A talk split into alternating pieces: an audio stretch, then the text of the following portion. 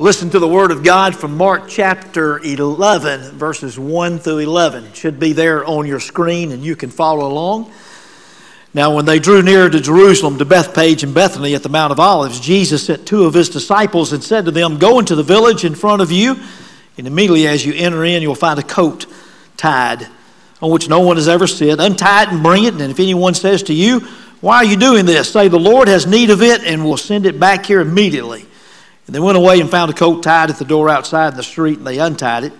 Some of those standing there said to them, What are you doing untying the coat? And they told them what Jesus had said, and they let them go.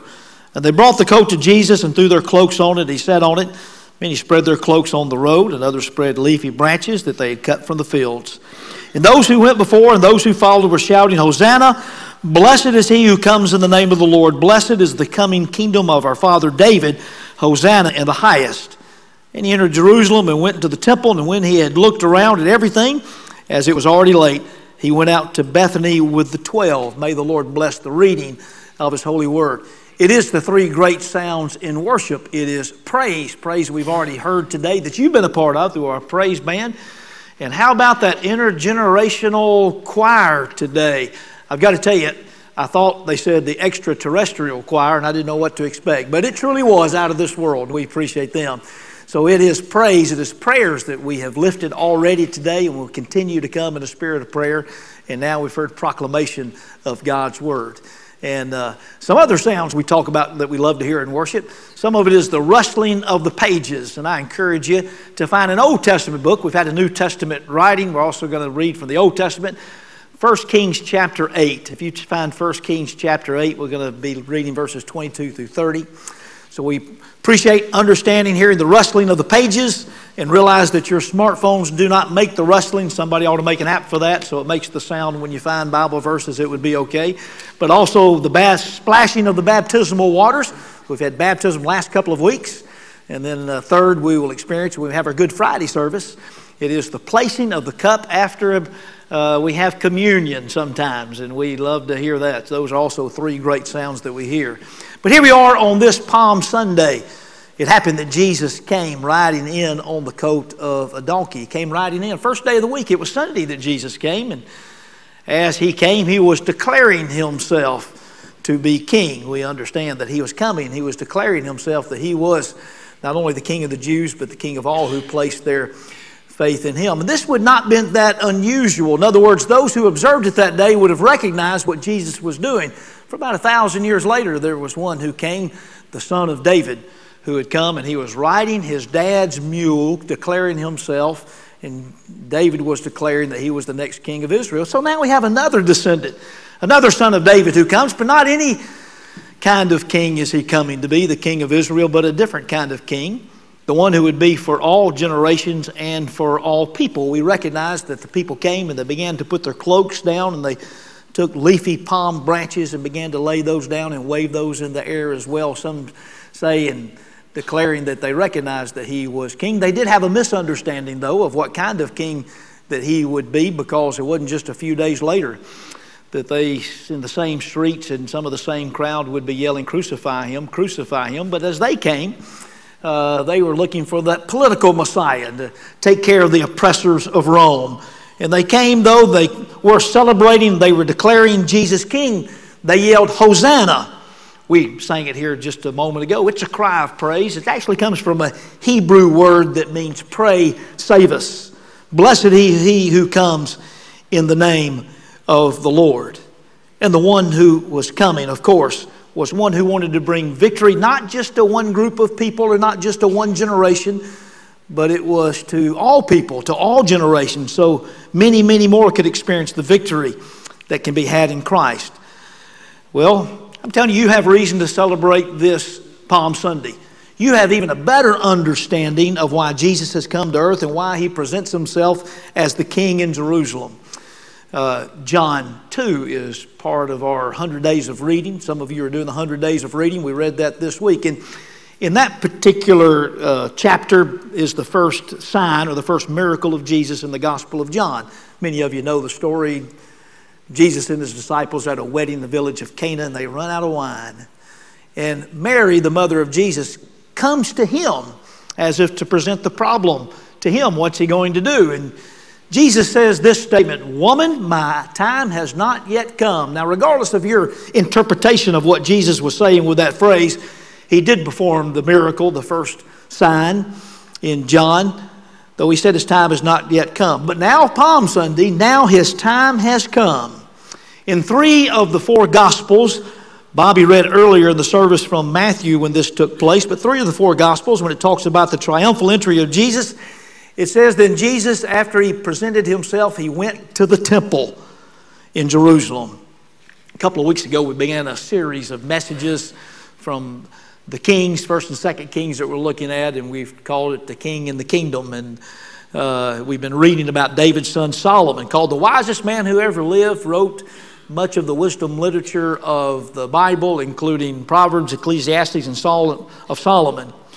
Now, Solomon was far from a perfect king, and we'll talk a little bit more about that later. But every time that we read about an imperfect king or imperfect anybody in the Bible, Old Testament or New Testament, we're reminded there is only one who is perfect, only one who is able to become and to be able to be the perfect sacrifice for our sins. But one of the good things Solomon was known for was the building of the great temple in Jerusalem.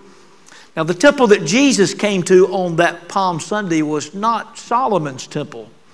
Solomon's temple was destroyed by King Nebuchadnezzar. Some of you might remember, king of Babylon, around 587 BC. A second temple then was built about 70 or so years later Ezra, the prophet, had something to do with that, and then there was uh, Zerubbabel, who was the governor of Judah, and other prophets, and they, they did not have near the resources that Solomon did, so they made it much smaller temple and not near as elaborate.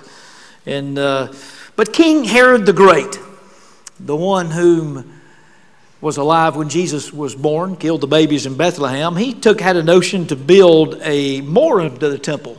And he took many, many years and added much more to the temple, made it much more elaborate, not as a tribute to the Lord, but probably instead just a tribute to himself. So much so that it was now called King Herod's temple. Today, the only part of that temple that remains is what's known as the Western Wall or the Wailing Wall, called that because of all the mourning that took place on that wall after that temple was destroyed in 70 AD. 70 dec- excuse me, four decades after the triumphal entry of Jesus.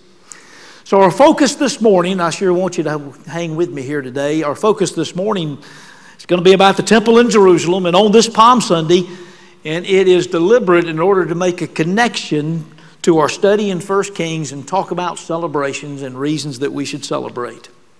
Old Testament reading is going to come from 1 Kings chapter 8, and it really is our text for today. Today we want to learn from Solomon and discover reasons that we should celebrate. Even with all the things that are happening in the world today, we still have reasons to celebrate. Even if you have more than difficult things that are happening in your life or in your home personally, you have reasons to celebrate. So, this Holy Week, we're going to learn from the Old Testament, the New Testament, passages and reasons to celebrate and how to celebrate our crucified and risen Lord. By the time of the writing of 1 Kings 8, the events that are taking place here, the temple has been built by Solomon and all of his workers. And the provisions for the temple were from the Lord, but it was through the, through the Lord, but by David. 1 Kings 8 is a dedication service, and we're going to read just a small slice of that dedication service. And this is Solomon's prayer to God during the time of the dedication. We're in 1 Kings chapter 8. I'm going to be reading verses 22 through 30. This now is the word of God. It says, Then Solomon stood before the altar of the Lord in the presence of all the assembly of Israel spread out his hands toward heaven and said, O Lord God of Israel, there is no God like you, in heaven above or on earth beneath, keeping covenant and showing steadfast love to your servants who walk before you with all of their heart. You have kept with your servant David, my father, what you declared to him. You spoke with your mouth and with your hand have fulfilled it this day. Now, therefore, O Lord God of Israel, Keep for your servant David, my father, what you have promised in him, saying, You shall not lack a man to sit before me on the throne of Israel. If only your sons pay close attention to their way to walk before me as you have walked before me. Now, therefore, O God of Israel, let your word be confirmed, which you have spoken to your servant David, my father. But will God indeed dwell on the earth? Behold, heaven and the highest heaven cannot contain you, how much less this house that I have built. Yet have regard to the prayer of your servant to this plea, O Lord my God, listening to the cry and to the prayer that your servant prays before you this day. that your eyes may be open night and day toward this house, the place of which you have said, My name shall be there, that you may listen to the prayer that your servant offers toward this place. Listen to the plea of your servant and of your people Israel when they pray toward this place, and listen in heaven your dwelling place, and when you hear, forgive. Celebration is a joyful occasion in which by we acknowledge the goodness of the Lord. You have reason to celebrate today and this week because you celebrate the presence of God. You celebrate the presence of God. David had desired to build the Lord's temple but was not allowed. The preceding chapters in 1 King talk about the details of the temple. It was basically twice as large as the tabernacle, but now it had uh, windows and doors, and of course, much more elaborate with silver, gold, and precious metals. Here's one example. You have it on the screen, or you could look it up. 1 Kings chapter 6, verses 21 and 22 says this And Solomon overlaid the inside of the house with pure gold. And he drew chains of gold across in front of the inner sanctuary, overlaid it with gold. And he overlaid the whole house with gold until all the house was finished and the whole altar that belonged to the inner sanctuary, he overlaid with what? Gold. The temple that Solomon built spared no expense. Solomon spent seven years building the temple, but what was important about the temple was not the elaborate building or the furnishing, but it represented God's presence with the people, although Solomon acknowledged that even heaven and earth cannot contain all of God's presence. But we recognize the presence of the Lord occupied the temple. The last thing to be placed in the temple was the Ark of the Covenant. And it was not until this day of dedication that the ark was come and it was placed in the inner sanctuary in the Holy of Holies. Notice what happened when the ark was placed. 1 Kings chapter 8 and verse 6 says this Then the priest brought the ark of the covenant of the Lord to its place in the inner sanctuary of the house, in the most holy place, underneath the wings of the cherubim.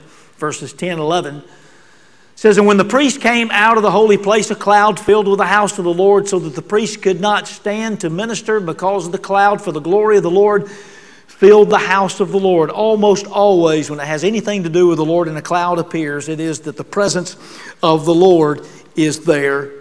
And in the Old Testament, God dwelt in the temple, not confined to the temple, but symbolically and literally, it was the place where the Spirit of God could be found.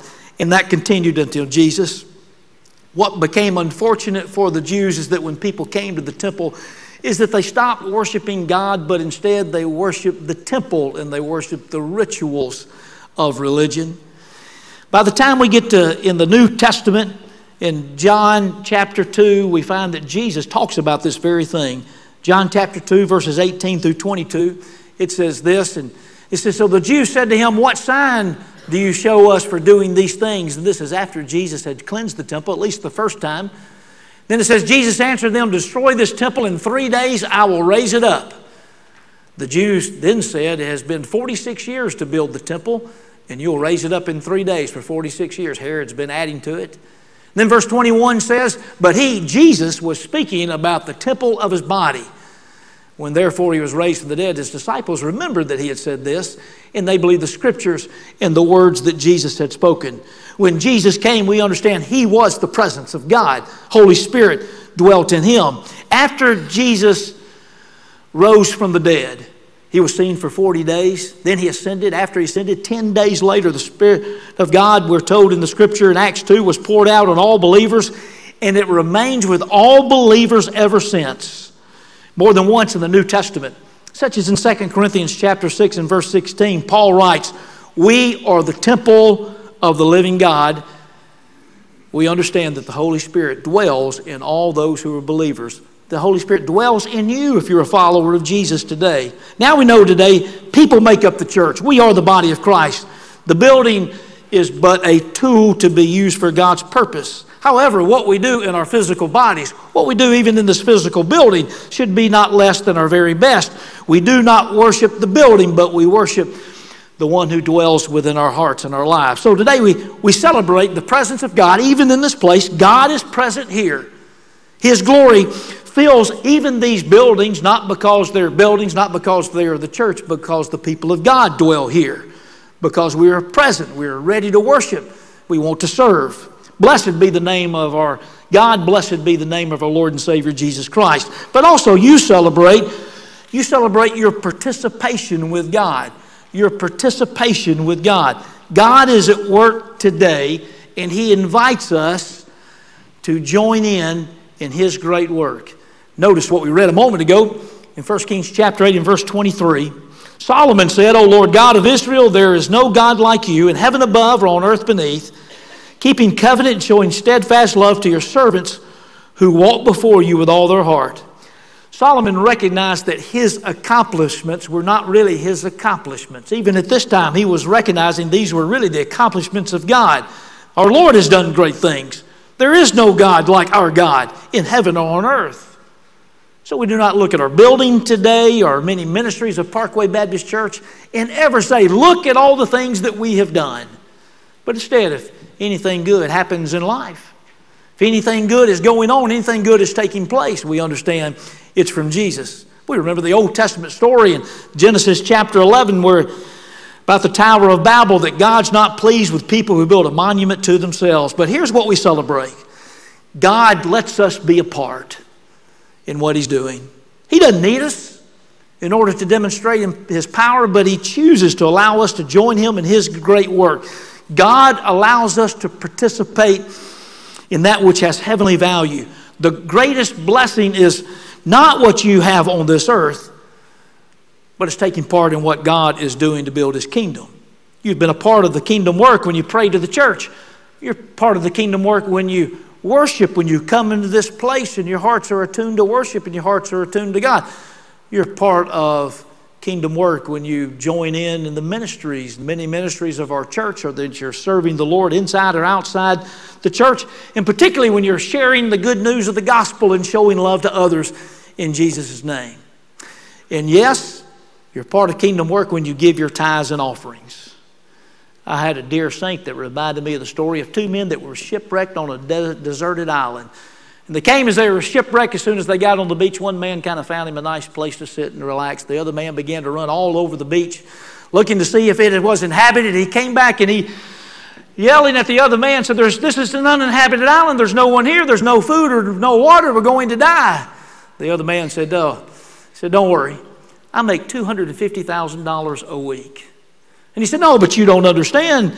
Listen, he began to shake him. Listen, we're on an uninhabited island, no food, no water, we're going to die. And he said it again. He said, No. He said, I make over $250,000 a week. The, the, the first man was becoming angry. He said, I don't care what you make. This doesn't matter, doesn't have anything to do with what's happening here because, listen, there's nobody on this island. There's no food, there's no water. We're going to die a slow, agonizing death. The second man sat down and said, Listen, please don't make me keep telling you this. I make over a quarter million dollars a week. I'm a Baptist and I tithe. My pastor will find me. well, today you can celebrate because of your participation with God in His work today. Jesus came into Jerusalem on that first Palm Sunday knowing that presenting Himself would require a great sacrifice. Your service to Jesus might require a great sacrifice, but you and I can celebrate because we have the uh, opportunity, and the Lord has deemed us worthy to be able to participate in His good work. This week, you're encouraged to celebrate the promise of God. You're encouraged to celebrate the promise of God. God made a promise to David and to Israel. We read it a moment ago, 1 Kings chapter 8 and verse 24. Here's how it says it in the New International Version. You have kept your promise, Solomon says. You have kept your promise to your servant David, my father, and with your mouth you have promised, and with your hand you have fulfilled it as it is today. David very much wanted to be able to build the temple, but he was not allowed. Scripture tells us that he was not allowed because his kingdom was marked by war and bloodshed. But David prepared Israel for the building of the temple and gave many of his own provisions and wealth toward this building project. Solomon enjoyed a great time of prosperity and, a, and of peace. Solomon's prosperity was said to be like any other kingdom in the world of that day and maybe any other since that day. Solomon, the wisest man on earth, recognized it was because of God's promise and blessing that this temple was built. What is the promise that we celebrate today? Now, there are many promises, and all of God's promises we should be able to celebrate. But this is the promise that I want you to celebrate on this Palm Sunday and this Holy Week as we get ready for Resurrection Sunday. It's in 1 Peter chapter 2 and verse 6. It also has a building theme. It's a, it's a quote from Isaiah chapter 28. It says, For it stands in Scripture, Behold, I'm laying in Zion a stone, a cornerstone, chosen and precious, and whoever believes in him will not be put to shame. Many of you know that in January 24, we're taking a group to the Holy Land. Max Lucado tells about going to the Holy Land and taking a group. In fact, he was, he was sharing a message while on the uh, southern steps of the Temple Mount. And he was just sharing on uh, using the words one and only from John 3.16. Talks about how temple's not needed anymore because Jesus is the one and only. But whenever he said the words one and only, there would come from the crowd a high pitched and eerie voice that would also repeat those words back to him in a mocking way. And whenever he said the name Jesus, there would be a deeper heavier accented voice heard repeating the name Jesus in a scoffing way. After this repeating happened several times and got louder and louder, Lucado stopped and proclaimed this prayer. And he said, Jesus is the supreme authority of this place, any place, and every place which, by the way, includes any demon servants of hell, and Satan himself. You're not welcome in this gathering, he prayed. And there was silence. And Lucado, concluded this message in peace. Upon inquiry and investigation, there no one could be found who, if anyone was present, who was the culprit. While there is evil in this world, and it is undeniable, you are to remember you and I are to remember this promise whoever believes in him will not be put to shame. And celebrate today, celebrate this week your prayers to God. Celebrate your prayers to God, for we are able to communicate, and He is, wants to communicate with us, the one who is the creative, redemptive, awesome God of the universe. Listen to this, these, these verses one of the last verses we read a moment ago, 1 Kings chapter 8 and verse 30. It says, or Solomon said, Hear the supplication of your servant and your people Israel when they pray toward this place. Hear from heaven your dwelling place, and when you hear, forgive. 25 times in this chapter, the word prayer or a word that means prayer, such as cry out, supplication, or plea, is used in this chapter. The temple was important because it indicated that people could communicate with God. Do you remember what Jesus said after he cleared the temple, or maybe even as he was clearing the temple? Matthew chapter 21, verse 13, it is written, Jesus said to them, My house will be called a house of prayer. For you see, we've not come to this point in the life of this church. And you've not come to a point, or no one here has come to a point, if, they, if you are a growing believer of the Lord Jesus, without much, much time being spent in prayer. Solomon prayed. Solomon prayed that God would hear his prayer. Solomon also prayed that all those who come into the temple or all those who pray toward the temple that God would hear their prayer. And Solomon also prayed that the prayers of foreigners would turn to God in prayer. It is within God's character, and you can be sure that the Lord hears these prayers. You remember the sounds of worship we talked about a minute ago that we like to hear? I mean, certainly the prayers, the praise, and the proclamation. Ah, but we like to hear the baptismal waters in the church, for we recognize that someone's been baptized. Somebody has prayed. They've prayed to receive Jesus. They've prayed, asked Jesus to forgive them of their sin, and asked Christ to come in to be their Savior and Lord. We love to hear the sound of the placing of the cup after we take communion. Because we recognize that we have spent time remembering and thanking the Lord for the very gift that He has given us when He died for us on the cross and shed His blood and His body was broken for us. And we've recommitted in prayer to Him. And even the turning of the pages that sometimes we hear in worship, it is the fact that we're coming, we're not just to be able to read the passage, but we're coming seeking seeking the Lord and seeking what He has to say to us. These are sounds symbolizing that this is a place of prayer. But not just the building, because the true temple of God, we've understand and already talked about, founded in Jesus, that, that which houses the Holy Spirit, that is you, believers in the Lord Jesus, we are to be characterized and that we are to be people described as people of prayer. But also, we find evidence in Scripture that you're celebrate, you are to celebrate people coming to God through Jesus. We're to celebrate people coming to Jesus. For we recognize that we are continuing and we have this opportunity to be a part of this great kingdom work.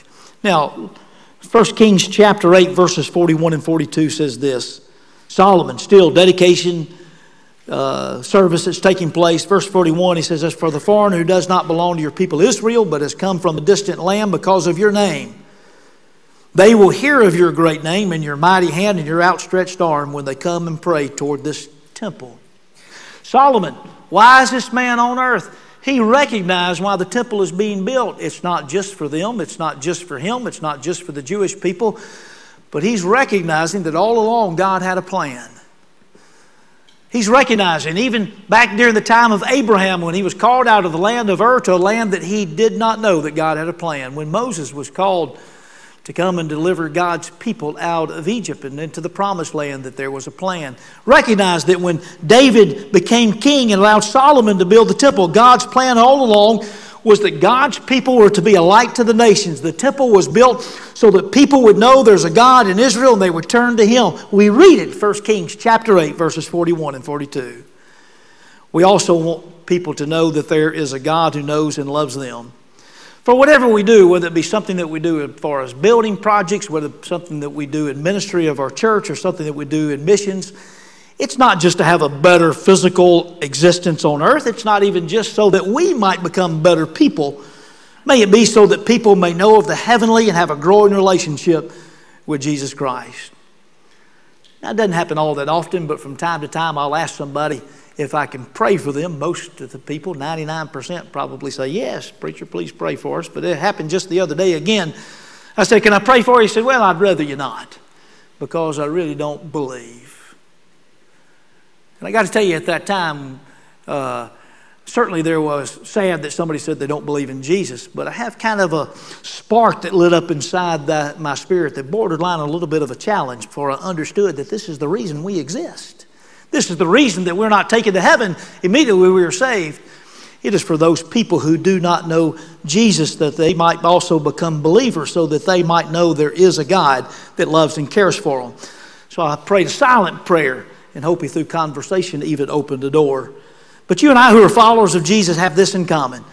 We exist to bring glory to God and to help other people to know the truth. Jesus loves everyone and has a plan for the life, and that includes eternal life. In fact, that's why we're here today. Beside the fact that we're here to bring glory and praise to God, we're also here for someone who may be here or even may be listening today that does not know Jesus as Lord and Savior. So that you might know that God has a plan for your life. So that you might know that God has God loves you. And the truth is found in Jesus. And we know that Jesus Christ was the Son of God, God in the flesh, who came, dwelt among us, that died on the cross on what we call Good Friday. Three days later, rose again so that we might be able to have life. Bible says all have sinned and fall short of the glory of God. So all of us are in need. So if you don't know Christ today, you can know that you have a need, just like we all have a need. And we have a need for the divine. We have a need for forgiveness. For the Bible tells us the gift of God is eternal life in Christ Jesus our Lord. And we know that we can turn, you can turn your heart and your life over to Him. You can accept Jesus Christ as your Lord and Savior. Will you give your heart and life to Jesus today? Then you can really join in the celebration this week. Celebration of Holy Week, celebration of the cross and the resurrection for the reasons that we have discovered here today. And to those who know Jesus, I hope that you have been encouraged or convinced or maybe even convicted as a believer in Christ. You have reason to celebrate this Palm Sunday this Holy Week, including Good Friday, Resurrection Sunday, we celebrate through remembering, we celebrate through lifting up of prayers, praise, and thanksgiving, through fellowship with family and church family. It's okay to join in the celebration this week, regardless of what's happening in the world in which we live, regardless of what's happening in your world, of the great difficulties that you may be facing. In fact, the greater the difficulty, the more reason to point to the greatness and the power of God that we know is available through the Lord Jesus. Now, we put a focus this morning on this Old Testament story, of the building, dedication of God's temple, also to remind us that He's not finished. He's still building and growing His church. Aren't you glad we get to be a part of it? But what about when the celebration is over? Then what? I mean, what about when Easter is over? Let's say you're convinced you're going to celebrate. I mean, really celebrate this week. You're going to pursue Jesus, spend personal time and prayer with the Lord, seek Him. You're going to celebrate with others. You're going to talk about, and you're going to be able to be sure that you focus on the Lord more this week, maybe more so than any other time during the year, maybe more so than any time before. Well, that'd be a good thing, I think, to happen this week. Well, then what? Then what will you do? Well, can I, can I give you this suggestion? In these days and after these days, continue to trust and obey Jesus. Just as this week's celebration of Jesus lets the world know you're a follower of Him, so will a life who sold out to Jesus and continues to trust and obey Him. And thus the celebration continues. Solomon's celebration of the temple came to an end. In fact, the last verse in 1 Kings chapter 8, it did say that all the people went home with joy and, and gladness of heart. But Solomon did not continue the celebration. For we know that in his life he did not continue to trust and obey. In the New Testament story of Palm Sunday and the celebration of the people as Jesus presented himself as their next king, and they came and they laid down cloaks and they waved palm branches and they proclaimed, Hosanna, great is he who comes in the name of the Lord, blessed is he. It didn't continue. For we know, as we've said before, those same streets and some of those same voices now would yell, Crucify him, crucify him. But I'm telling you, when this week is over, celebration does not need to end. Let the world see that you will trust and obey him and praise him no matter what comes because he is good he is God and He is Almighty. Let's pray together. Gracious Heavenly Father, as we come to you now, we do lift up praise to our good, gracious, and Almighty God. We thank you for our Lord and Savior Jesus Christ, whom we are able to celebrate today because Jesus presented Himself as the one who is the King of all kings. We are thankful for what Jesus has done for us, for this great gift of the crucifixion. We're thankful that He conquered death through the resurrection. We, pro- we come today proclaiming His great name. We pray, Father, for all those who are gathered here. Those may be listening today, Father, that even now that we might be encouraged and be able to understand that always, regardless, we have reason to celebrate because of what Jesus has done for us and because of what Jesus continues to do and even because of what we know the future will hold when we are able to spend eternity with Him and that you'll never leave us nor forsake us. Help us to increase our celebration and our trust and our obedience and faithfulness in you. And Father, we pray for those who do not know you as Lord and Savior. We pray that you may dwell this place in the hearts of every believer here so that others might be able to see there is a God who loves and cares. And Father, we pray if there's one here today or more who do not know Jesus as their Savior and Lord, or maybe they're not sure that they have Christ in the heart or a home in heaven, may they not be able to leave this place without knowing for sure that Christ is able to live in their heart and that they have a home in heaven. Thank you for the good news of the gospel. Thank you for the opportunity to share it today. We pray, Father, and know that it will not return void, but instead it will accomplish its purpose. We lift up these prayers in the precious name of Jesus.